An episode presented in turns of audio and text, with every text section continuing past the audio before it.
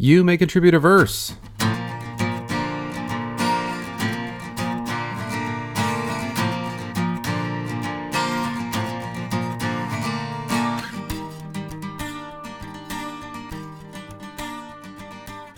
I'm Josh Munkin, and this is the podcast You May Contribute a Verse, which has a simple mandate to give voice to creators, their struggles, successes, and the stories of their creation.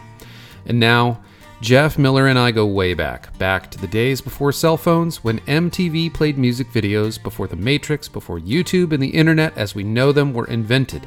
Back in our day, all we had were trumpets and trombones and marching band trips, and we liked them.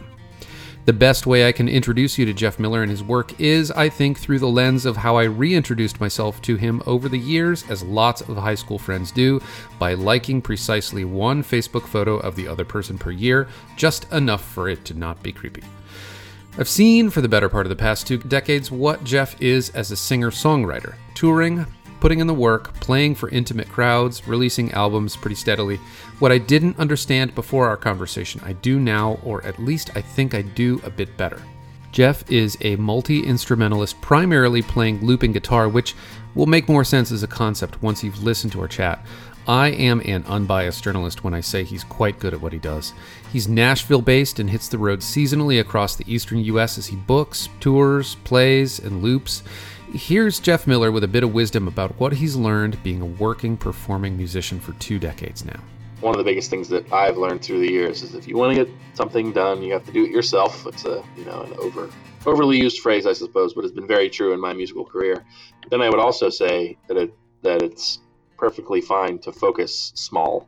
You know, be okay with taking small steps, small things is, is perfectly fine rather than having grandiose objectives. What follows is a refreshing and super fun conversation. Yes, between two old high school buddies who are playing catch up after decades, but it's a lot more than that. Jeff Miller has really put in the work and through a lot of exploration and tenacity has found a version of success that's on his terms by his own hand, grown up workable, and allows him to keep producing the art he's passionate about. Stay tuned at the end of the episode for a sample of Jeff's music as we outro to a song from Jeff's 2016 album Loops titled Cinquantuno. I got a lot of encouragement and wisdom from this conversation, and I'm glad to share Jeff Miller's verse.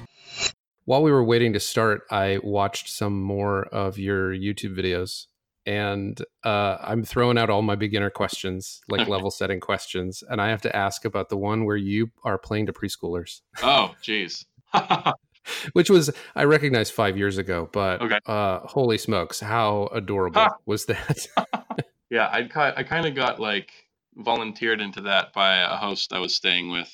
Um, actually, uh, um, I I don't know how helpful it is to name names because since people don't know too much about us, I guess. But uh, a mutual friend of ours that I stayed with, Adrian Bischoff's parents, yeah, yeah. uh, north of Charlotte, North Carolina, and I guess his mom volunteers at this school sometimes, or maybe at least she did then. And uh, that morning, she had arranged with the teachers, or at least asked them if I could come in to play, and kind of asked me the night before. Okay, I'm not, I'm not, I wasn't doing anything, so yeah, it was pretty funny. But the but the ex the expectation was not that you would be play, playing to preschoolers. I thought, I think I thought it was a middle school. I didn't think it. wa- I knew. I knew it was going to be children, but I didn't know it was going to be so young. It was just the middle of a preschool, I guess, is where the the, the lines got crossed. Maybe. Oh, that's funny. Um, uh, one, in any number of touring misadventures, I'm sure. yeah.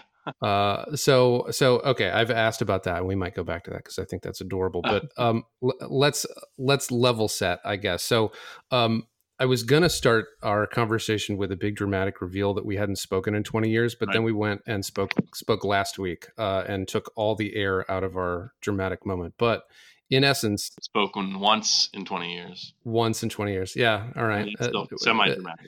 we can we can characterize it as as having been estranged um but but we yeah so um like what happens with most people that were more than acquaintances but less than you know best friends enough to keep up for the last 20 years of not being in high school Right. um you know I- we've been a- aware of each other and i've seen you do your musician thing and tour and record and all that but i'm curious from your perspective who who are you now in 2019 as a musician how do you think yourself how do you define yourself Oh wow. Um, that's a big question to start off with. Um, Yeah, sorry. that's okay. I'm just gonna think for a little bit here. You can edit out my brain. So I still call myself a touring singer-songwriter, um, but I do not write songs nearly as often as I used to, or as often as I would like to. So I think maybe a little bit more accurate. I mean, it's also a jack of all trades sorts of thing, you know, many hat wearing um, thing that has happened over, I guess, the past 20 years. But a lot of my time is spent booking shows. Um, I do, you know, 99.5% of my my own my booking for my tours. So that except for Except except, for for the preschools. yes. that comes in at the 0.05% that I don't book. Right. Um, so that takes up a lot of time. Uh, unfortunately, that takes away from a lot of creative time. And I don't write well away from home. So uh, if I have friends who are musicians who, you know, talk about, oh, I'd write songs when I'm driving in the car, and I get angry inside my head, and I don't understand how they do that. Uh, so my writing has been best done in the same place, if that makes sense. Like if I like repetition and like the environment being the same eh, has been helpful for me. And I don't know if that, you know, I guess that's kind of been a detriment to my writing, um, maybe in the last 10 years. I don't know. Um, I'm getting way off point, I think. Uh, No, no, no. I don't. I don't think so. But um, h- how much of that has to do with the tools that you use? And I guess that leads to uh, the the other level setting question of you know you you have a particular style that I, I want to understand how you backed into, which is guitar Mhm. looping and other instrument looping. Um, it it seems really difficult to write songs that way from my perspective as someone that doesn't really understand it but also to perform those looping songs live. Uh, can you i guess walk through what what looping is and why you do it? And and then i guess we can circle back around to whether or not Oh. that makes it hard to write on the road uh, or whether Sure. that's just a, Um, uh, how my brain works kind of thing can I answer it from the songwriting perspective first? Is that cool? you can answer in whatever order whatever order makes sense i'm the podcaster i'll just rearrange this just Yeah, right. whatever way flows the best You're, you're in control. Yeah, so I don't write songs uh, typically with a looper at my feet. Um, it's just just a guitar, typically a acoustic guitar. Every once in a while, if I feel like I'm, I don't know, like an electric guitar will help me to write a more high energy or like rock type song, I might pull out one of my electric guitars to write. But it's a lot easier just to get out an acoustic guitar. And I've written songs on the acoustic guitar fully intending them to turn into you know full band electric songs so i don't think i don't think the type of guitar has a huge impact on the way that i write it probably has a small impact though um, but i don't have the looping pedals with me when i'm writing songs um, unless i know and there have been maybe like two or three songs where i knew that i wanted to do a looped part um, or several looped parts as an integral part of that song and then i would try to write that and make sure it sounds good and but typically, what happens is I write a song, and I finish the song, and then I start playing it live. And initially, I might just play it straight through with no looping at my show, at a show. And from time to time, I have shows that I would call like kind of like practice gigs, like a getting paid to practice, kind of like loud bar gigs or something like that, where you can't tell if people are really paying attention. And I feel a little bit more free to try out stuff and experiment, um, if that makes sense. And so so I will I might use the looper there, and then over you know several or maybe a dozen times of playing through a new song, uh, the looped parts might flesh themselves out, and I'll eventually get settled on some looping parts. And then so you asked about writing on the road. So the loopers don't really have anything to do with the songwriting. I mean, typically. So that's I think the thing for me about being on the road is my schedule is so flipped and messed up whenever I'm on tour that I can't get into a rhythm. From day to day, it might be I might have to drive three hours. The next day, I might only have to drive half an hour if I'm staying with someone who's really close to the venue, and then I might have some free time. But I might I'm in a, an unusual environment. There might be other people in the house, and I don't want to bother people by you know singing while they're trying to get stuff done and it's like a free concert Yeah. or just a, an ongoing annoyance. right Um, because I mean, like typically, like let me explain what I mean by that. Like typically in the early stages of writing a song, you know, like I might start off playing something on the guitar and find something that I like, and then if I don't have lyrics already like figured out, I'm just gonna sing like syllables or nonsense you know, to, to try to figure out what uh, I want to say. You know, it's not like the song is coming out nicely while I'm writing it. I could see where that might be a little disruptive. so it's not as cohesive as like when you go hear someone play a fully finished song. Sure. Yeah. Um, oh, so uh, yeah, one thing that must have cut out. I said we had another mutual acquaintance. Um, when I was my most productive was when I still lived in Pittsburgh. I was living with my parents and um, Ryan Williams, who was a really good friend of mine. We uh, so you knew him because he played trombone in band. He gave me a copy of the key to his duplex, and uh, every morning, you know, I'd wake up, I'd uh, eat breakfast, shower, and then I'd bring, I'd like pack my book bag with like my rhyming dictionary and thesaurus and uh, notebooks, and I bring my acoustic guitar and like a frozen lunch, and uh, just drive over to his his house and write pretty much all day. It's like your shared, your dedicated temporary right right? That's the only time I've ever had something like that. And you know, obviously, people people are probably would probably think like, well, why don't you just do have a room in your house? And I and I do, um, but I think the whole something about there's something about getting ready for work, leaving, and only being able to do that one thing for the most part that I think has been the most help to me. And uh, you know, people will ask me about songwriting, and I will often come back to like consistency and like habit are key for me at least. And I think probably for most people, but I'm sure there are outlier or, you know, some songwriters who can just write whenever inspiration hits them or whatever. Um, I don't even like using that term. But for me, um, it's a day to day thing. Like if I'm not writing like three to five days a week, uh, and each of those days at least getting in, say, like two hours, hopefully more, then I'm not really, I can't produce songs, at least not easily. That's a lot of songwriting to me. I mean, to me, as somebody that doesn't write songs, it seems like a lot of time spent songwriting. But uh, there's a, a, lot of refinement that goes into that. Yeah, I'm. I'm admittedly a slow-ish writer. Like I like people will write songs and then go back and edit. I'm constantly editing while I'm writing, um, which might slow. I mean, I guess it slows the original process down. But I'm definitely. I'm. De- I think I'm definitely slower than the typical songwriter. Uh, which is also why not being able to get in this habit of everyday writing like a job basically um, has been uh, hurtful to my song output. So I, I feel like we should probably now that we're however long this ends up being at least 10 minutes into our conversation like go back and just level set because uh, one of the things that I that that I came across before our conversation is the the fact that you've now hit um the 10 year anniversary or past the 10 year anniversary of Can You Hear the Music, which um, correct me if I'm misstating this because I don't have my full research in front of me, but was was your first uh was it your first looping album? Uh not really. Um so I did a full band album uh, in 2002, uh, which I played most of the instruments on. Um, everything except for the drums. And then in 2004, I came out with uh, my first live acoustic album, but it was live in the studio. So there's a lot of looping on that album. Um, I put that album out because people who were coming to shows, I was only performing solo, and people who came out to shows wanted something that sounded like my live performances, so that included a lot of looping.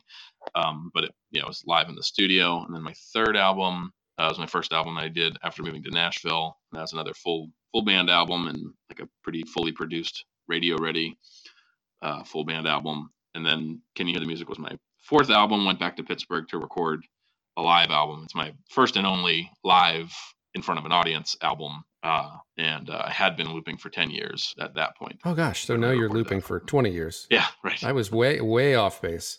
Um, okay. So, so literally, it has been 20 years that you have been a routinely performing musician. Pretty much, yeah. I mean, when I got into college, so I got a looper, a, my first looping pedal when I was uh, at college, and I was I would play like a coffee house gig about once a month then, and I would mess up on my loops pretty regularly for over a year until I got it down. It's kind of like playing another instrument while you're already playing and singing. So there was there were plenty of mistakes in the early year and a half or so. But what was it about that that attracted you? Because it, I mean, having watched some of your videos of your live performances and things, it's I mean, you play a snippet and then you bend down to to loop it, and then you play another snippet. I mean, what what was it about that that that got to you? I mean, aside from the attractiveness of how the music is layered, um, it's not necessarily a natural choice to make as someone that that goes out and performs. Sure. Sure. Live. Um, so I went. Uh, so I went to college at Berklee College of Music in Boston, pretty well known music uh, college, and especially around, amongst like the mock, the rock pop uh, scene. And um, my hope, and this happened with a lot of bands, my hope was to go to college. Uh, I wasn't really intending to graduate per se, but I wanted to find like-minded musicians, maybe a, a songwriting partner, and form a band, and then just you know start recording and writing and touring. Uh, but I'm an introvert, and uh, so I got to college, and first couple years were kind of rough for me. Um, I kind of like clammed up. I don't clammed up's not the right word, I guess. Uh, boxed myself in. I retreated, you know, into myself kind of. So I like I was asked to play in a few different groups, uh, but I never really went out on my own to to seek to form my own band. I just hoped that one of these groups would be something that clicked, and neither of them was really my style that I was trying to go for. Uh, so what happened? And I guess there's the tour maybe of '97, I think it was. A couple friends uh, took me out to a, a Phil Keaggy show.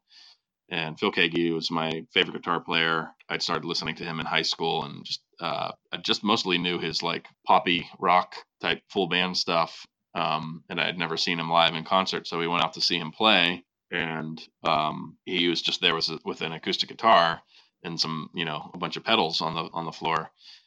And he was the first person I ever heard do the live looping. And uh, the next Christmas, I, I, I started researching looping pedals, and there were only like two affordable ones, like really available. Uh, now there are scores of them. It's confusing to even try to choose one, but um, so I went out and and bought my first looping pedal the next Christmas, uh, and um, my original intent. So like Phil Keaggy was doing all sorts of stuff that like I you know never dreamed of doing, and layering like you talked about. Um, and I never really dreamed of doing anything on caliber of what he was doing. My real original thought was like, oh, this is great. I can record like the guitar part for a verse while I'm playing live, and then I can take a solo, you know. And that was really as far as I was thinking originally. But the more I, the more I did the looping, um, the more I played live shows, the more I realized, well, this can be used for a lot more things. And while I prefer to play with a band, uh, I guess it's the the next best thing. You do so for someone who's made his career on performing solo and looping yourself. You you still do or would prefer to play with a band, a full band? Yeah, I mean, uh, so with looping, uh, I mean, no two shows or no two performances of a song that I do are the same per se, but there are parts that I do pretty much the same every time I play the song. All that to say, like I like the spontaneity of and flexibility of being able to play with a band. What by nature of looping, like there's there's much less flexibility. Uh, you record something and then you're kind of confined by that recording, if that makes sense. You're you're, you're looped into it, You're right. Huh. Yeah. So if I get the timeline right, then then it's been over twenty years since you've at least been interested in looping. If you, I mean, if you were introduced or or um, witnessed Phil Keaggy's uh, live performance back in '97, that's when we were still in high school. Um, Well, So I yeah- was my first my first year of college, but yeah, okay. Uh, okay. first Yeah. semester. It was right after I graduated in '97, so then I started fall '97. You graduated in '97. I I'm going to edit this out, Yeah. but I uh, graduated in 2000, no, I graduated in '99. 99. Okay, okay, Why did I always remember us as having graduated the same year? Oh, I have no idea. That's bizarre. because I was immature. yeah, that must be it. wow. Okay. Well, stunning revelation after uh, after 20 years. Maybe I'll leave this in just for the pure pure. Well, I think that pretty. I think that pretty funny since I was uh, drum major. Well, yeah. So I I I had. So you really you really dropped the ball on your memory. I mean, I'm not entirely surprised. yeah, but I mean, and Yeah. I might have seen him in '98. I, th- I remember it being winter. No, it had to. I think it had to have been '97. But I started looping. I started looping in '98. yeah. Like- Okay. I mean, we don't need to pin More than 20 you know, like laser pinpoint the date or anything, but yeah. because that's not the most staggering uh, revelation from this conversation to me. is that you have now uh, been out of high school for 22 years. Wow. All right. Yeah. Yeah. So uh, I've just completely just flabbergasted myself. So um, so when did you when did you leave Pittsburgh? Because we so we were in high school together uh, uh, at at the same time for a couple of the years. But when when did you leave Pittsburgh to pursue like a more I I don't you can Hmm. choose the word, but a more robust musical career to find find a different environment to play in. um, I'll backtrack, I guess, maybe a little bit more than what your question is asking. So, I don't think I would be doing music if I hadn't gone to college for music. So, I left Pittsburgh to go to Berklee and Boston uh, in '97, and so I was there for, uh, I guess, so I, I went for two years, and then I took a break, and then I went back for my second half. So, I still graduated in 2001, but it was a semester later than most of my colleagues. And then I went back to Pittsburgh, lived with my parents for a few years. So I got back, I guess it was 2002, 97, 98. No, I guess, uh, I guess it had to have been still 2001. And then in 2000, oh yeah, it was the end of the fall semester of 2001 is when I technically finished at Berklee. So I went back to Pittsburgh. It was basically 2002 when I was back in Pittsburgh. Um, and I went out to Los Angeles for a couple weeks because I had friends who had moved out there, you know, a half year earlier after they graduated, and I just kind of wanted to see what that was like. And I hated Los Angeles, and I hear it kind of sucks. yeah, it just wasn't. I think I would have, especially being an introvert, I think I would have just, I don't know, it would, it would not have worked for me. Um, and so I went back to Pittsburgh, and in the spring of 2004, I left for Nashville. And I mean, I was already committed to doing music, and I never really thought, I never expected to leave Pittsburgh, but after college, I- felt like the music scene had kind of been had taken a- a cycle. Like, so when we were in high school, uh, there were a bunch of bands getting a lot of label attention. Um, talked about uh, Rusted Root was probably the biggest of those bands, but it seemed like anyone associated with Rusted Root, like the labels were had scouts coming out to check out their shows because Pittsburgh was kind of a hot spot in the late '90s. Brownie Mary and the Clarks, and the Clarks still play, um, and then the Gathering Field. So those these were all like really popular bands in the, in Pittsburgh in the late '90s, and then I was in college in the late '90s and the first couple of years of the aughts, the 2000s, and uh, when I got back, it just seemed like the excitement over those bands was kind of gone. The nightlife, the live venue scene was not very. Uh, the landscape was not very wide for that, so I felt like I met most of the people who were doing things really in the Pittsburgh music scene. And uh, there's a venue uh, still, you know, still does quality shows and touring and you know internationally touring artist uh, called Club Cafe in Pittsburgh. And uh, you know, I played there a couple times, and I felt like, well, if I if I want to try to broaden uh, my musical horizons, and I need to go relocate. So ended up at Nashville after briefly considering Austin, Texas. Seeing the Yeah. geography of Texas made me want to be closer to the east. And if it was 30 years ago, then yes, I mean, like it was pretty much country was the only reason to move here. Um, but over the past decades, you know, there's even a jazz scene in, in Nashville. There's a, a metal scene in Nashville that's fairly big. And, uh, you know, all sorts of different bands have come out of the Nashville area that aren't country. You know, Ben Folds moved here, I think, right before we moved in 2004. Sheryl, Sheryl Crow also moved the same year. It's a lot, a lot more than just. Yeah. So, and I'm I'm not going to make you rehash it, but we had a separate conversation uh, uh, last week. Um, it, I guess part of the goal, and this gets to another question that that I want to ask. Part of the goal to- in moving to Nashville is to uh, pick a location that was going to be tour friendly. Um, is going to be uh, allow you to, to to drive all over the the eastern seaboard in the eastern part of the U.S. without you know having you drive through deserts and drive for 10 hours to get to your next your next gig um, Right. so a, as a as a as a touring hub that was also a big part of it too Yes, yeah, and that's why Austin kind of. I I do think I would like the city of Austin a bit more and just the the musical vibe there, but uh, just practically speaking, like that's why Austin didn't stay on my radar for very long. I, I can't help but not be a pure journalist and sort of relate this to my own artistic and creative experience. But, um, you know, I had a time where I, um, where I, I pursued an artistic career and it didn't work out. And so now, you know, my, my frame of reference is, um, is my day job and i think in terms of goals and achievables and projects and things and um, so i don't i don't want to put that mindset on you necessarily but i am curious that if if you now have or if you ever had uh, particular goals as a musician or is it just as nebulous as um, you know i, I want to keep working and keep writing and keep putting out yeah. albums and and and keep keep doing the grind?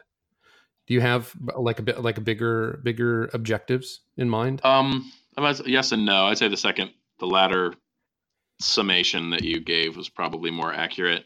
Um, I always, uh, I always cringe at the uh, like, what's your what's your five year plan question. Um, but yeah, I mean, it's uh, it's I've always, and it's still true, even though I'm not writing as much as I would like to, wanted to continue creating, continue recording, continue writing, continue playing. It you know it turns out that I make most of my living from doing live shows, so that's kind of what by necessity uh, I've focused more on. But um, I've done some producing, and I really enjoy that. And uh, I'll be doing a, a full length album, producing a full length album of someone else. You know, next next year. I would say typically the goal, and I'm always thinking about it, whether or not I'm actually writing for it, but the goal that's always sticking in my head is either like the next album, the next tour. Since I, you know, I'm always having to plan ahead for tour planning, of course. So yeah, I, I don't. I guess maybe as as nebulous as you described, the second half of that is what my kind of answer is. But um, I've also gotten into submitting um, mostly instrumental tunes for like commercial and TV uh, library, like sound libraries, and uh, hopefully eventually some of that stuff will pan out as well. Is is that part of what informed Loops, your latest album? And I guess uh, part of that question is, can you introduce what Loops is? Sure. Um, it's two separate questions. yeah. Um, trying to think of the best place to introduce it. So, uh, several years back, this is maybe five years now, um, I purchased a second looping pedal. So my first loop, my my main looping pedal is this, this pedal called the Boomerang, and it's they were one of the early manufacturers of looping pedals, and it's a wide, I don't know, maybe two and a half feet wide pedal. So it's got several buttons on it. It's not just a single. When you think about guitar pedals, a lot of people just think a single foot switch. It has maybe six foot switches on it and a roller wheel for the volume of the loops. So it's very user friendly. Um, and that's what I've been looping on for over 20 years. But about five years ago, I purchased a tiny looper. It's called the Ditto Looper, and uh, but a bunch of companies make a similar version now that only has one foot switch on it, which is much more complicated. Uh, if you know what looping is, you re- plug a guitar in or any instrument, you can plug your vocal mic into some of them, and you press a button and it starts recording whatever you're playing or singing. You press that button again, and you can either have it stop and save it for later, or have it immediately play back. And uh, if you're playing, if you have that loop playing back, then you can also press a button again to start recording overdubs on top of that original loop. And that's a simple way of explaining what looping is. Um, but I bought this second looping pedal to use in conjunction with my first looping pedal so that I could record a, a loop and take it in and out on top of the first loop without there being any sort of time uh, syncing, if that makes sense. And so, largely to get me used to this single foot switch operation, which is m- much less user friendly, I started doing this loop of the week series on my YouTube page, and the playlist's still up there.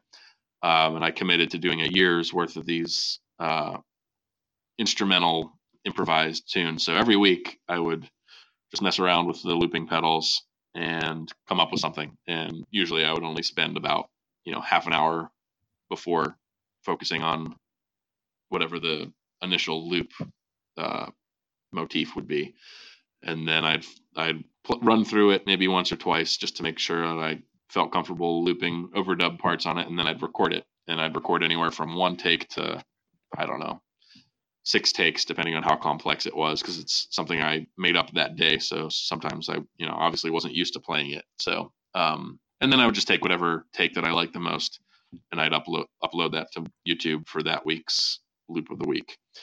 And before I finished that year long series, um, I think I started recording the album. I had I got the idea like, oh, this would be cool to turn into an instrumental album. I would pick ten to ten to thirteen of my favorite pieces or the ones that people seem to like the most, and re-record them in my studio, and then make a uh, the new album out of that. And then you had a question about the commercial and TV submissions. Yeah, yeah. What, I mean, I've got a whole bunch more questions about the business aspect of what you're doing, but I, but I'm curious about the rationale behind switching from the boomerang to the ditto because it seems like it's a bit more limiting, and it seems like there was a like a learning curve Yes. associated with switching Yes. switching pedals. Um, if anyone if anyone ends up listening to this podcast who's uh, looking to get into looping, I always tell first time loopers not to get a single pedal looper as their first looper. Um, the helpful thing about single pedal pedal loopers is that they're smaller than your hand. They're you know you can take them put them in your pocket if you want to, but they you know you can add it to your rig without taking up any real space. Um, and I didn't switch isn't quite the right word. I didn't switch from using the boomerang to the the ditto. I added the ditto to my setup. Um, so physically, what it looks like Hmm. is I've got the the boomerang, which again is about two and a half feet wide, maybe I don't know, six inches deep, and then the ditto is like two inches wide by five inches deep, and I have it um, adhered to the boomerang with magnets. And so I just plug my guitar into the ditto, then I plug the output of the ditto into the input of my boomerang, and then the output of the boomerang to my PA. And um, so the, I think I said this earlier. The reason I got the ditto, one because of the, the price. I mean, the single pedal loopers uh, typically cost hundred dollars or less, so they're not cost prohibitive. And now I was able to set up a loop on the, the boomerang and then also set up a separate loop on the ditto and I could start and stop the ditto to add like a layer uh, that can come in and out on top of the boomerang. That was my original thought. But there are other things that I can do with it with this with this setup. Um, because the ditto runs into the boomerang, if the ditto is playing a loop and I'm recording on the boomerang, then the boomerang is re-recording what the ditto is playing, so I can do strange, uh, like delay type effects and like offset time things. Um, but there are there are modern looping pedals um, that have some of this functionality present in them, like like the idea of just being able to record like three separate loops and have like loop one play and then bring loop two in and out over top of loop one. So that's a pretty common feature of the more expensive uh, modern looping pedals, but I I liked the setup that I was was using, so I didn't want to go out and relearn a whole new looping pedal. Uh, so I decided to just add this other looping pedal to the mix um, rather than completely change the format because I could just go out with my boomerang and not even bring the ditto, and that would be that would be fine. It would just take away some of the added features I can do. Yeah, I mean, you you said this in a yeah, you said this in a different way earlier, but but it's essentially like you're adding another instrument. I Right. mean, you can go on tour and have multiple guitars that are all tuned to different keys. This is in essence kind of a version of that. You're bringing another instrument that allows you to do a new thing with your music. Yeah, I mean, I can do all sorts of things because, like my my acoustic guitar, I have two acoustic guitars that have a pickup system in them that includes a microphone, and um, that the typical acoustic guitar pickup is called a piezo. It's this thin crystal that runs under the bridge, and it picks up vibrations on the top of the guitar. The top is the part that's facing the audience typically when someone's playing an acoustic guitar, and uh, so that old that traditional style of acoustic guitar pickup is fine for um, transmitting like the sound of the strings playing, but if you want to do like percussive sounds on the guitar, it doesn't work.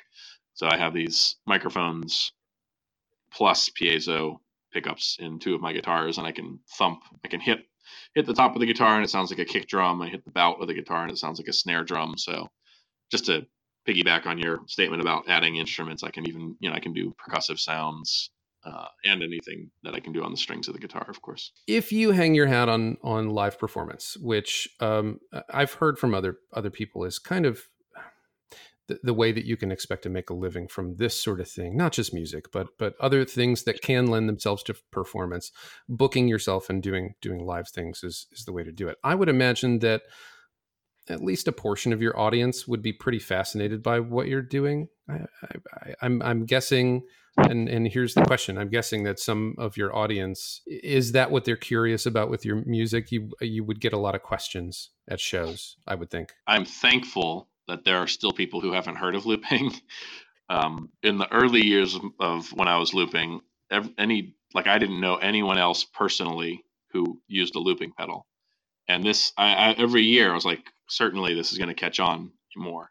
Um, some people hear me say that I've been looping since 1998, and, and I, I did a couple shows in uh, the Atlanta area two or three weeks ago, and one person who had never seen or heard looping live before asked me if I invented it, which which I thought was hilarious, but she was very serious. And you know, so I was like, oh well, I don't know exactly when digital looping got into the the scene, but even analog looping, like Les Paul, who is known, you know, I guess largely for the Les Paul electric guitar, but it made more con- contributions where it comes to recording uh, sound.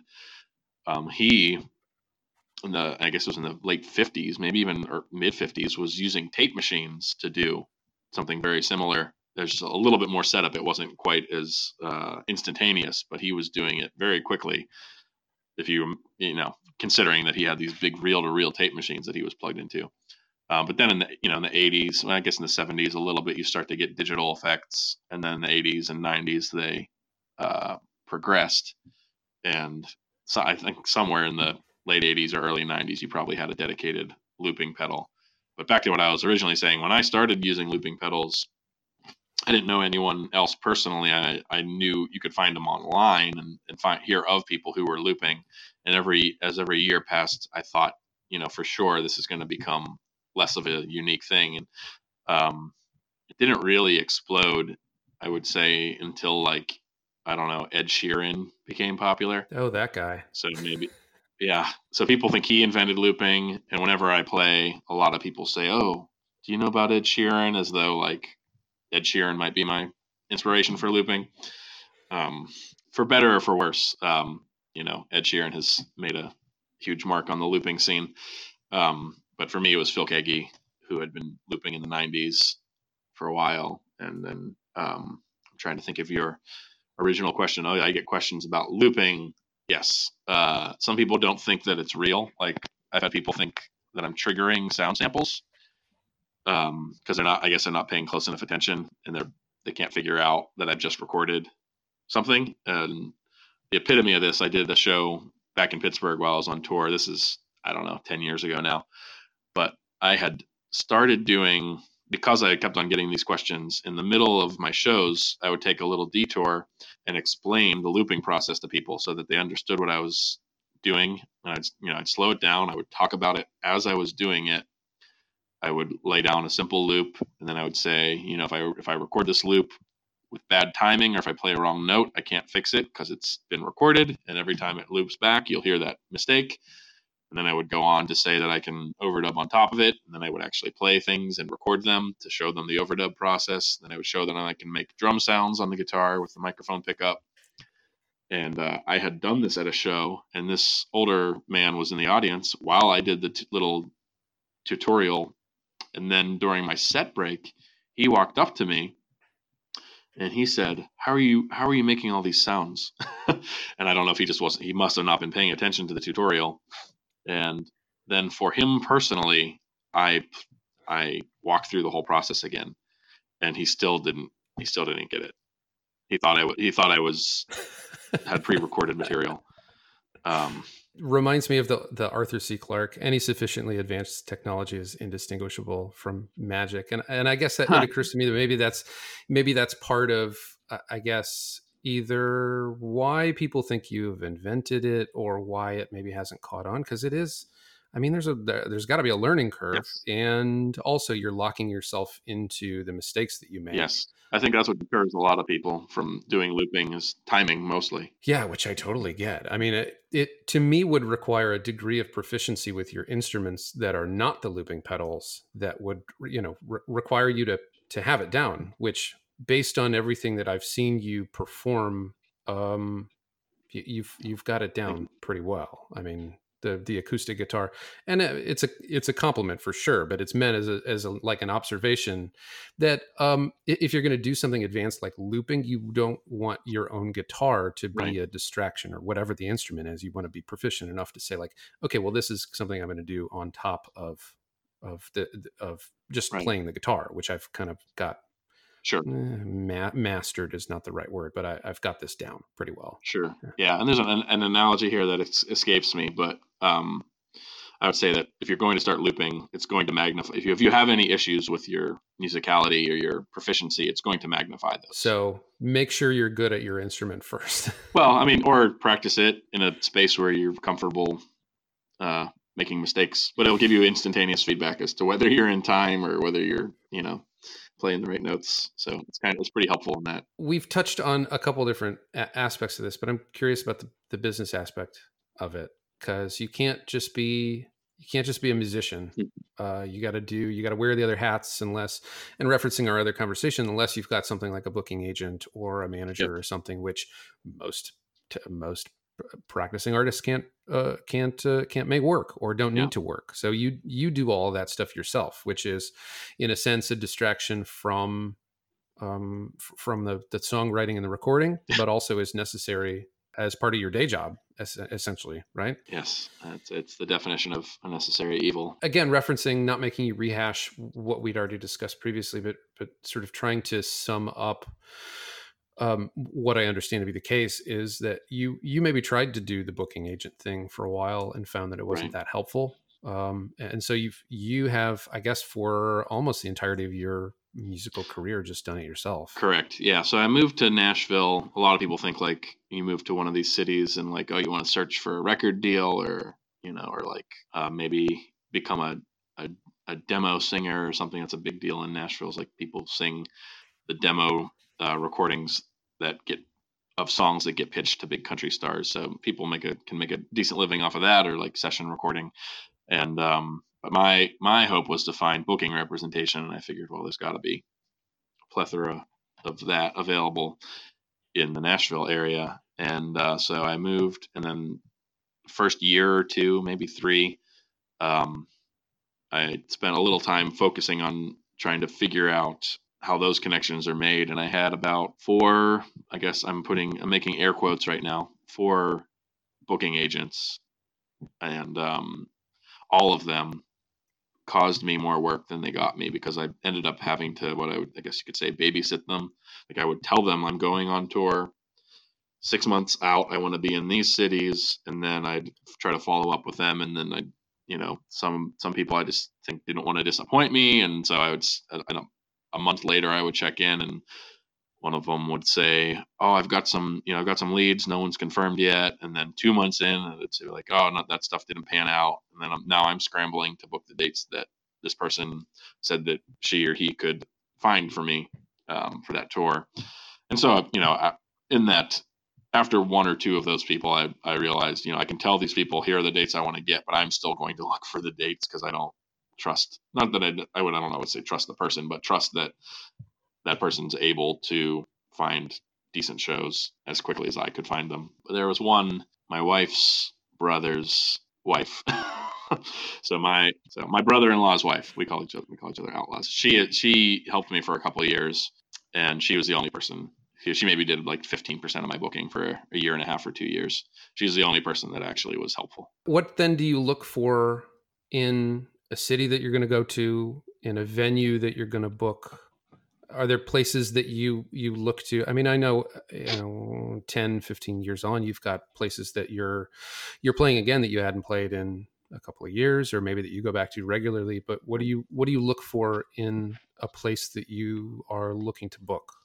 Do you mean specifically in a new city that I've never played in, or just in in general? I mean, either either or. Um, even even within a city that you've been to, uh, a, a new place that you haven't been before, maybe. in many respects the, the process is similar regardless but for like a new city so the, typically i will look in a new city because i know someone uh, because i know someone in that city and maybe you know it's always almost always going to be something online someone has reached out to me and, and said oh why don't you ever play in bangor maine and uh, yeah, that's too far. Then I will try to see if I know other people in that area.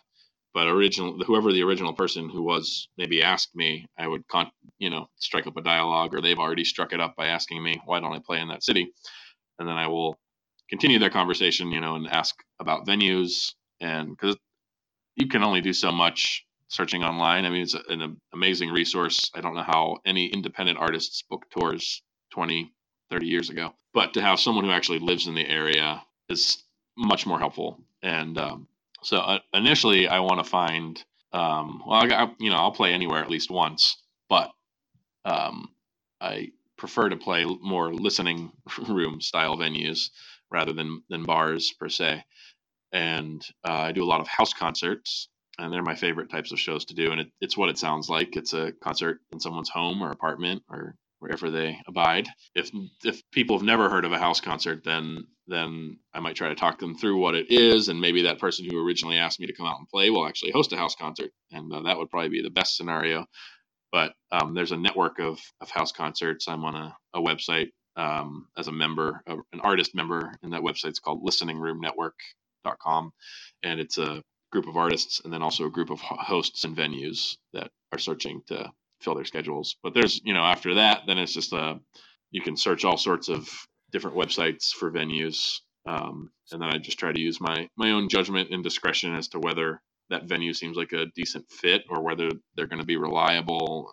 If their website's up to date, that's helpful. Sometimes people will recommend a venue and then I'll go look and they'll have the calendar up from six months ago. And I'm like, uh, it's a little bit of a red don't. flag, right? Yeah. My presumption, maybe, or how how I'm thinking about what you're describing with these house concerts in particular, is that it's like Airbnb for music. I mean, uh, kind of, if yeah. you're if you're if you're a member of this listening listening room network, Mhm. then you you are, I guess, there's a bit of a reputation as far as your membership with that service goes to do it right and pay the artists that you're having come out. But essentially, these are th- these are people with houses that have space to house musicians or or um, to allow them to set up their Yes. their uh, their equipment.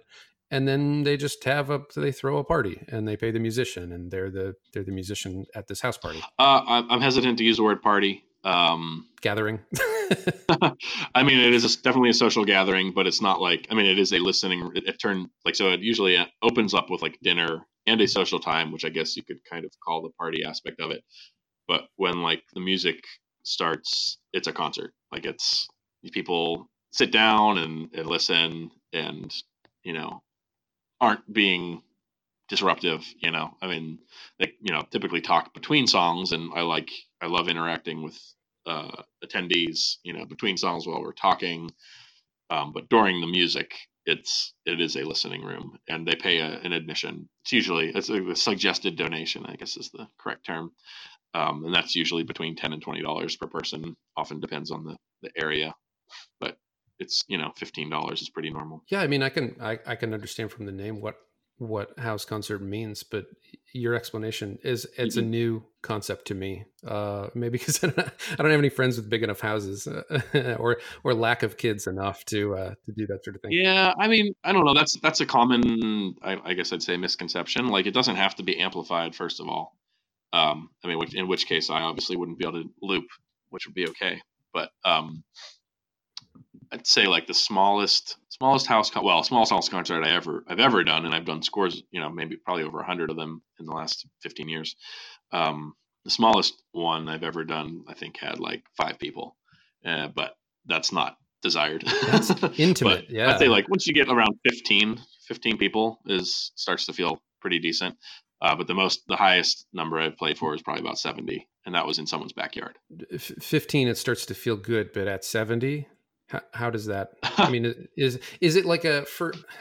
It's a broader question here, but is a bigger audience for you better, or do you like how intimate the the That's a good- the, the the conversations or the relationships that you have with your audience are? Yeah, that's a good question. Um, so for house concerts, and I guess in general, there, I mean, there's like a sweet spot, I would say. So the one of the both of the, the venues that I played in the in the Atlanta area a few weeks ago were listening rooms. One was at a person's house in Atlanta, and they had, I think, right around 30 people, including the hosts. So, um, and that felt really good. Uh, I'd say you know, if you get like the 70, 70 mark, like it's nearly impossible to have that that personal interaction, at least during the show. And then I say, like, just like in general for like vent, like any given venue, I have this. I don't know. I, sh- I don't have a name for the the theory, but it's like I, I don't know. I guess again, also like the sweet spot thing. Like like obviously a, a, restaurant or a bar wants to be able to pack the place, and that's theoretically why they're offering music on a certain night. But if it reaches a certain point, then people can't even if they want to listen to the music, they can't because there's too many people and it's too loud. And uh, in those situations, I typically it's kind of ironic, but I expect to make very few tips and sell very few albums or t-shirts when there's a lot of people there. But when there's you know like medium filled room, then that's So- usually yeah. good. Huh. So there's a, I mean, sweet spot then is the right term for it, which is essentially you. What's important to you for the sake of tips and, and relationship with your with your audience is the ability to make con- eye contact with maybe everybody that's in the room. And you can't do that when it gets Yeah. over, like you said, like 30, 30, 40 people. Uh, they don't they don't feel any or as tight a connection with you in particular. Yeah, I think guess. that's I think that's a good way to look at it. I never really thought of it specifically with the word. What was it? Make a yeah, making being able to actually make a connection. Like that's I mean that's important with music. to properly appreciate what you do as a, a looping musician, you do, or I would at least feel mm, a more understanding of what you're doing by sitting closer to the stage and watching you use the pedal and just be fascinated by Right. the craft of what you're doing. And if you scale up to two or 300 people or a thousand people at a show, uh, there's no way. It just looks like you on a stage just doing your thing. Um, Right. Is that an audience you would seek out or that that size? I I long ago gave up figuring out how like the science of bigger, better venues or whatever you want to call it. Um, you know, taking over thousand seat theaters and selling them out. Um, and that, that might sound defeatist to some people, and some people listening might think like, "Well, yeah, you just, you just gave up." Um, and uh, I mean, feel free to think that. Um, but I, you know, I, I used to read about, you know, you can get on these services that send you out like weekly emails and stuff, and I still get ones that I don't really want to get that I probably unsubscribe to. Um, that claim to have the secret to booking the best shows, you know, things like that. And there are theories about how you should go about doing it, at the frequency that you should visit a town, how you should follow up with XYZ social media um, postings, you know, to make to keep people interested. And it all just seemed I I gave it a go for a little bit, and very quickly it just seemed completely like soul deflating. And I didn't I didn't see it lasting on, and I could see bands and artists completely getting burnt out um, and like hating every aspect of what they're doing if they try to do this. And that you know, again, there's like no, it's not like there's a guarantee that it's going to work. And um, so I think focusing small has actually been much more helpful than worrying about playing any like huge venues. Um, I mean, the biggest crowd I ever played for was probably in the two to three thousand range, but that was for a, a college orientation event, so it wasn't really like they didn't like pay to come see me. You were you were compensated, but uh, but you didn't Yeah. maybe expect the full attention of the people that were there. Exactly. So I mean, so and then another aspect that I think people don't think of, um, if I can try to nutshell it. So we'll go back to like an, a venue like Club Cafe in Pittsburgh. Like that can hold.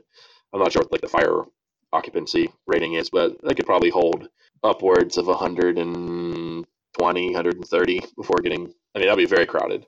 And I've played there and gotten, I think, around 100 people to come out. And these are people paying for tickets, you know and that sounds awesome. Like, so say you charge ten dollars a ticket, that sounds like you made um thousand dollars that night, but you didn't. If you're the artist, like the first, I think the one fifty or so goes taken off the top to the sound person, whoever's running sound that night.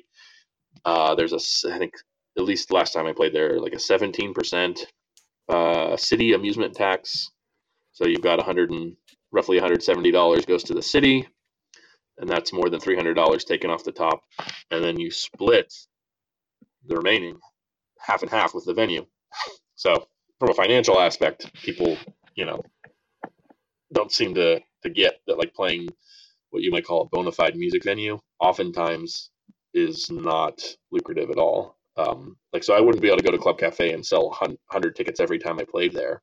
You know, last time I played Club Cafe, I did a, a song, a songwriter night, and we had four songwriters on the bill, and I think we sold about 65 or 70 tickets. Each of us left with about $75 a piece. Wow. And that's a week, a weekend gig. Wow. That's incredible. Yeah. Yeah. So, I mean, like, it's about $700. Um, 150 goes to the sound person. That's now you're down to 550. Uh, you got that 17% city city amusement tax, and then half of it goes to the venue, and then you split it four ways. so, so this, I think you've given really good context to why what you said is not defeatist. I mean, you can be a 22 year old musician that wants to go book festivals and and whatever.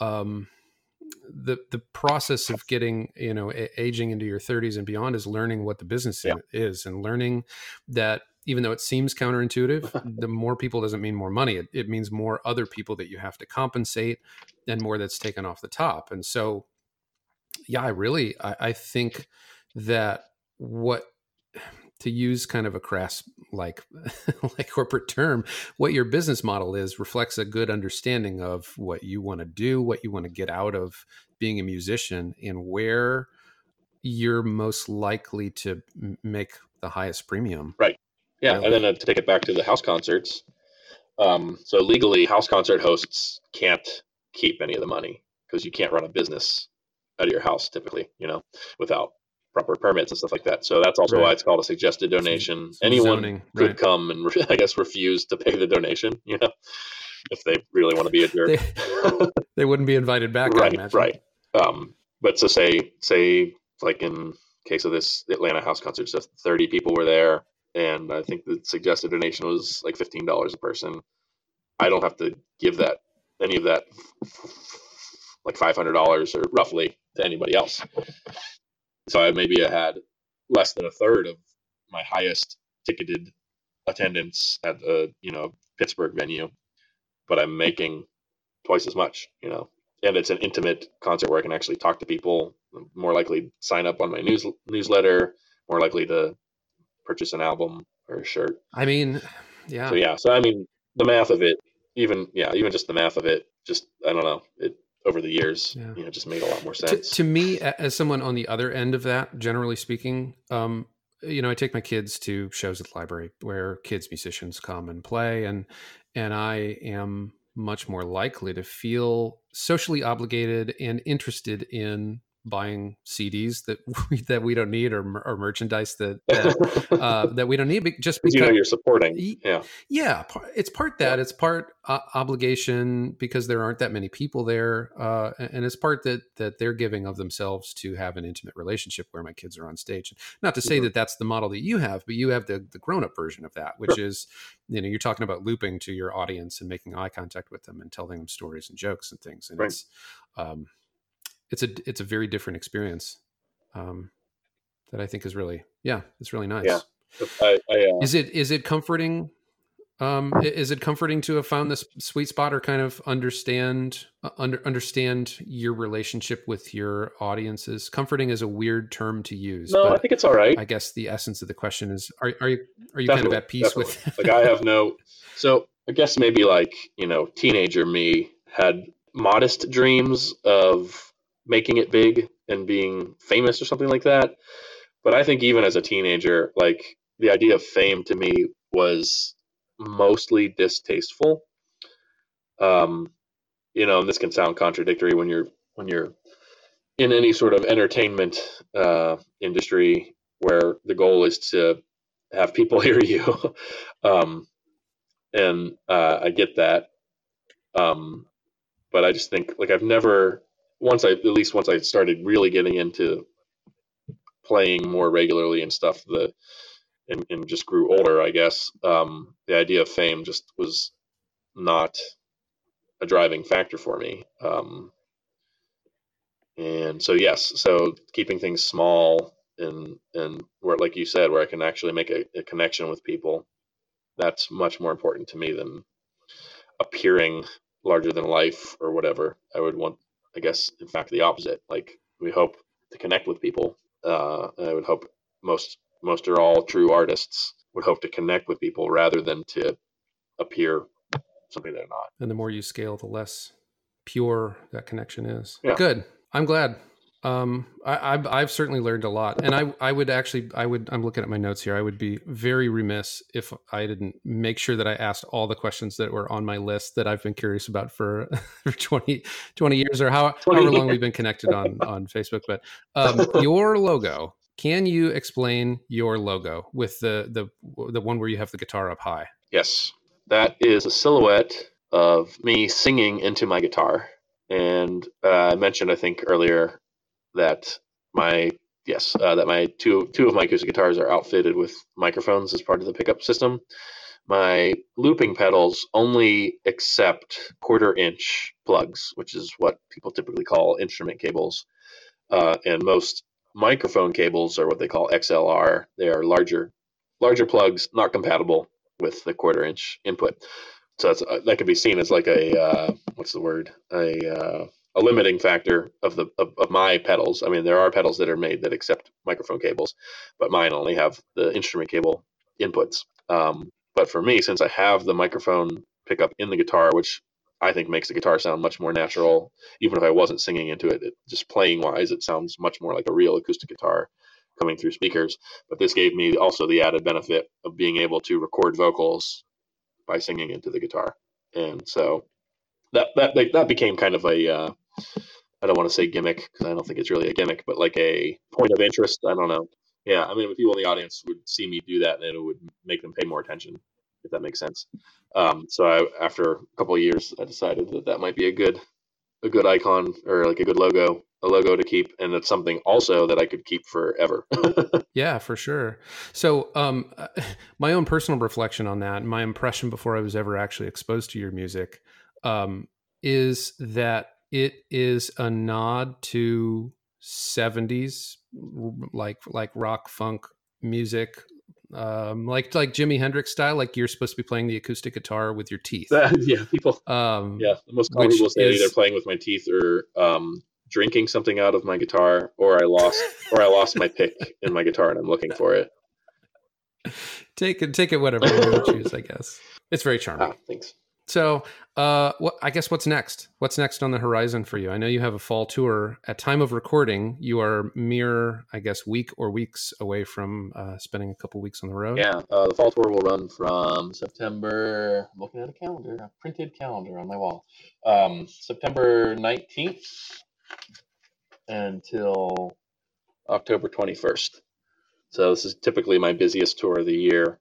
Um, and then, and then I'll be back. I'm always back in time for Halloween for the kids, and I'll play locally and, and teach. And then the, the end of the winter, uh, late late February, early March, I'll be um, producing uh, that that album that I mentioned for uh, an artist. He has, I have not talked to him about what he wants to do about sharing things online, so I'm not going to mention who it is. But it's not you know it's not a household name, but it's someone who a fan of mine who uh, has been coming to the, my shows for several years and talking to me.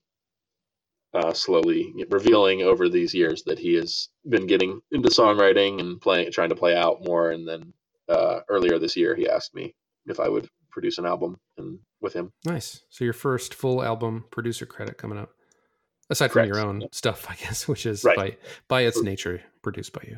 Any any new albums? Any follow ups to loops coming up? Uh, no, I'm working on an album as a a solid theme to it. I'm working on a, a new lyrical album, uh, and the theme is that all the songs titles are common uh, phrases. Like so, I the most recent one that I finished is called Square One, and then like so things. I mean, I could give you like obvious examples that I probably won't write around, like kick the bucket or um, dead ringer or you know any any common sayings over the years. I want all the songs to have that. Uh, again, slowly, I'm hoping to find the time to my my my struggle, as you may have gathered from talking, is balancing. I don't even know if balancing is a good word, but figuring out a way to do all the business stuff and then still consistently do the creative stuff. And my challenge for a very long time has been how do I fit creative stuff in every day to make it habitual. I mean, that's that's part of what I want to get out of this conversation is um, wh- what what the struggle is. What's hard for you about this? And we we definitely got there. Uh, it's different for everybody. What some people can write songs or words. I mean, the the the sort of like tricking myself into creativity thing is what works for me. Writing in the car and dictating into my phone or or whatever is what works for me. But uh, but but uh, it seems if if I can put a an overly tidy button on the conversation, it seems like the past fifteen years have been a process of learning both what works for you artistically as well as what works for you like financially and business wise. Um, seems like you have a real real a real mature grown up approach to your work that i appreciate. Not in high school anymore. yeah right. Yeah. Um what uh, can you can you plug all your all your socials? Where can people find you?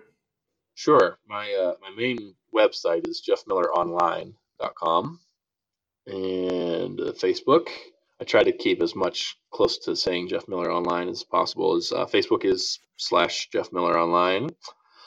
Uh, Twitter is J Miller Online. Uh, the E and the F and the F were too many characters, which I guess is appropriate for Twitter. Uh, Instagram is also at Jeff Miller Online. And what YouTube? You can do Jeff Miller Online, or I don't understand. I don't remember how I did this. Uh, Jeff Miller Nashville somehow I got both of those names to the same place. Yeah. Oh, both. Nice. Um, yeah. So at one point in just in Nashville, there were four musician Jeff Millers, including me, just uh, in Nashville. Yeah, I'm kind of not surprised. okay. Um, yeah. So if, if, if I could, if there's one thing, like I always hated the idea of make, making a made up stage name. Um, but if I could go back and in time and urge young Jeff Miller to do one thing, it would have been to change my stage name. But gosh, what would it what would it have well, been? I don't know. I made the joke that it would uh, that I would call myself Billy Chicago. yeah, I, I like that you laughed at that. And that was a so I had this I had this monthly newsletter that I called Jeff Miller's Crazy Monthly Newsletter, and every month I would answer a question from a reader. Uh, it's called Question of the Month, and I think someone asked me about this very question about changing my name, and um, I can't remember my rationale, but it's a it's it's Billy Joel in like the band Chicago. So for some reason, Billy Chicago, which I thought sounded. I think the idea was it sounded so ridiculous, stupid. Um, it had nothing to do with me really. I mean, I do love Billy Joel and I like Chicago, but there you go. That's what it has to do with you. But yeah, I think the, biggest thing that has helped me to be okay with the name Jeff Miller as a performer is that I think as far as I can tell, I'm the only one touring on a regular basis, and that makes a big difference. And that hits at uh, something that I'm not, I'm not curious about anymore, but I was curious about in the run up to our conversation, which is, um, like, how do you differentiate yourself online mm. with uh, with branding as Jeff Miller? Um, it, it's not always that easy to find your stuff on like Amazon Music or Spotify True. or whatever, or at least it's it, it's it's in amongst other yes. um, other other Jeff Millers that do you know are like Christian artists yes. or techno artists or or what have you. But but what I've gathered is or that Hispanic uh, Spanish uh, language rap artists. That was the newest one, wow. which I think is really strange to have a guy named Jeff Miller who's Hispanic, but there is one. Uh, he, he's the one that's earned Billy Chicago, maybe. yeah, perfect. Um, yeah, but uh, but uh, but but what's come out of this conversation to me is is um, that's not where you're gonna make your fame and book your gigs is not on Spotify necessarily. Right. Um, you're you're locked into Jeff Miller branding now, but um, I guess there uh, you can contradict this statement, but it doesn't seem like that much of a need to to to separate yourself out at this it's point. not huge, but you make a good point about streaming services. And there's not much money in streaming services, so it's kind of a peripheral concern of mine anyway.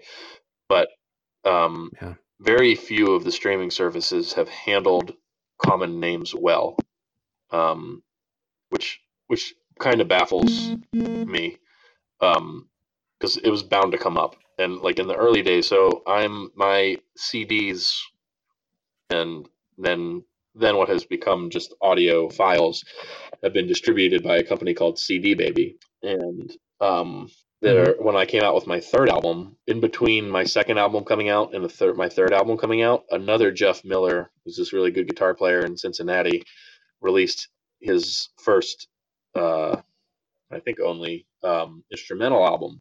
And so if you went to CD Baby, you could go cdbaby.com slash Jeff Miller. That would bring you to my first album. Then you go slash Jeff Miller 2. that'll bring you to my second album. You go slash Jeff Miller 3. It's this guitar player in Cincinnati. and then whenever I came out with my third album and I added it to CD Baby for distribution, they changed it to slash Miller Jeff. And I contacted them right away and I said, "You guys need to get on this." And like, it doesn't not just because like my own selfish reasons, but just because of your cataloging is going to get totally messed up. Like if you do this with X number of artists. And they said, no, don't worry about it. It's fine the way it is. And then you get to Spotify, and now CD Baby distributes to all of the streaming services that any, anyone who signed up with CD Baby can click a box and say, yes, I want you to distribute me to Apple Music, Amazon, Google Play, Spotify, Pandora, etc. And now that all this stuff has been messed up, it all goes under the same artist. Ah. And it could have been easily rectified if taken care of at the, you know, the right point in history.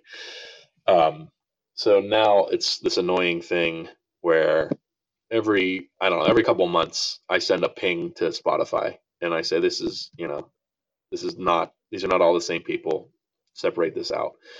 And uh, CD Baby now, when you're as an artist, if you log in, there's actually a tool or like a link that you can click, like in and it's I don't know exactly what they call it, but like I think it might be called artist separations. It sounds real severe. And it's because they didn't take well they didn't yeah they didn't take care of it when they should have. And uh, yeah, I mean it's Yeah. annoying, and it's you know it easily would have been avoidable if they cataloged Some well. unique ID to your artist name, despite what you're called. But retro, Well, yeah, I mean, and I'm already like if I log into my account, I can't manage the other Jeff Miller's albums, so it's already separated that way. So they really dropped the ball. so the answer is uh, Highlander. Highlander for Jeff Miller's. Highlander for Oh. you know. I think what this is is a is somebody books a house concert uh, that's a Jeff Miller battle of the battle of the bands. Yes, yes. There could be there could be only one. So there's you and this other Ohio guy and the and the, and the Yes. Hispanic. Uh, Yes. rap- Well, there's a funny story now. So um, when I in the days of MySpace, and this is probably like 2005, I had set up my MySpace and uh, I wanted Jeff Miller, and it was pretty early. Like there, it wasn't that popular yet, and I thought "Oh, I might I might be able to get Jeff Miller, and I didn't, but I was able to get Miller. Miller is the username for my MySpace account, which I think is is more um, preposterous than uh, trying to get Jeff Miller. Yes, and then I thought, oh, Miller Beer is going to send me a message and offer me thousands of dollars for this, but that never happened. But Jeff Miller, the guy who got the Jeff Miller MySpace username, was this this uh, guy similar age to me, uh, singer songwriter in uh, like southern Delaware. And so I, I don't remember why I reached out to him. I looked at his profile for a while and saw like what he was doing. He lived near this area, maybe in the town called Greenwood, Delaware, and his family helped fund and ran a music festival every year called Green Woodstock. And because I, you know, because he got that name before I did, and I made this connection with him, I ended up playing this festival for like four years in a row. wow, wow, Yeah, isn't that, isn't that neat? That's pretty weird. that's incredible.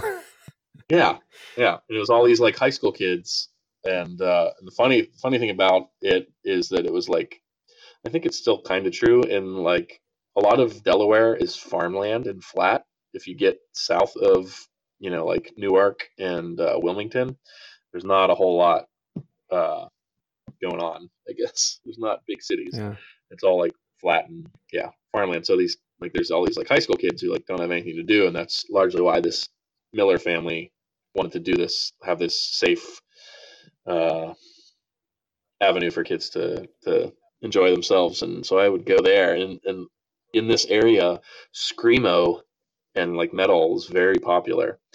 So you'd have you'd have maybe like 16 acts and at least 10 of them were like this screamo, and then I would do really well because I wasn't, I didn't sound anything like the other acts. Uh, yes, uh, no, there's a big contrast there. a good a good opportunity to to differentiate yourself. yeah, it ended up being really helpful that there was. I mean, from yeah, yeah. From an outside perspective, though, it seems incredible to me. There must be other Jeff Millers that are not musicians, that are other types of uh, of personalities, but the simple like critical mass of Jeff Millers that want to be musicians or are working musicians is is it would be edited out of a screenplay about your musical life because it's too preposterous. Jeff, it has been a pleasure catching up with you and learning about what looping means um, and the rest of it. I hope it has been a pleasure for you. Yeah, it was great to talk with you, Josh. Thank you.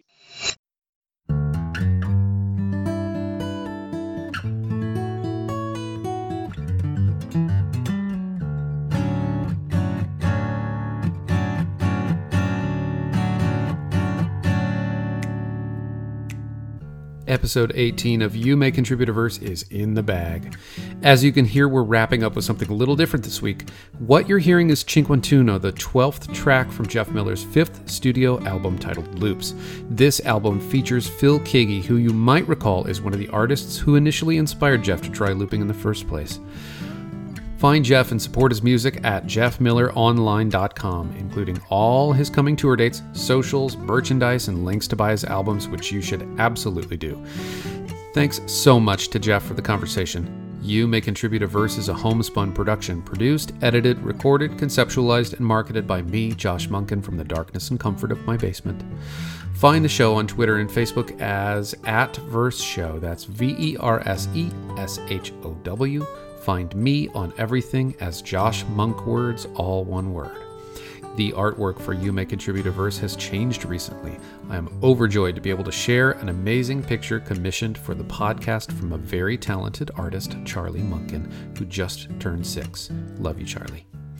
The show's opening theme is a tragic but happy horse, the eponymous track from the album by Robbie Czar. Robbie is wonderful. Engage with his music and musings at partist.com. That's P A R T I S T.com. If you would be so kind, however you're listening to this, let me know if you do via rating, which is nice, or just a quick message. It really means a lot. And finally, as we listen to Cinquantuno by Jeff Miller, remember the answer that you are here, that life exists an identity, that the powerful play goes on, and you may contribute a verse.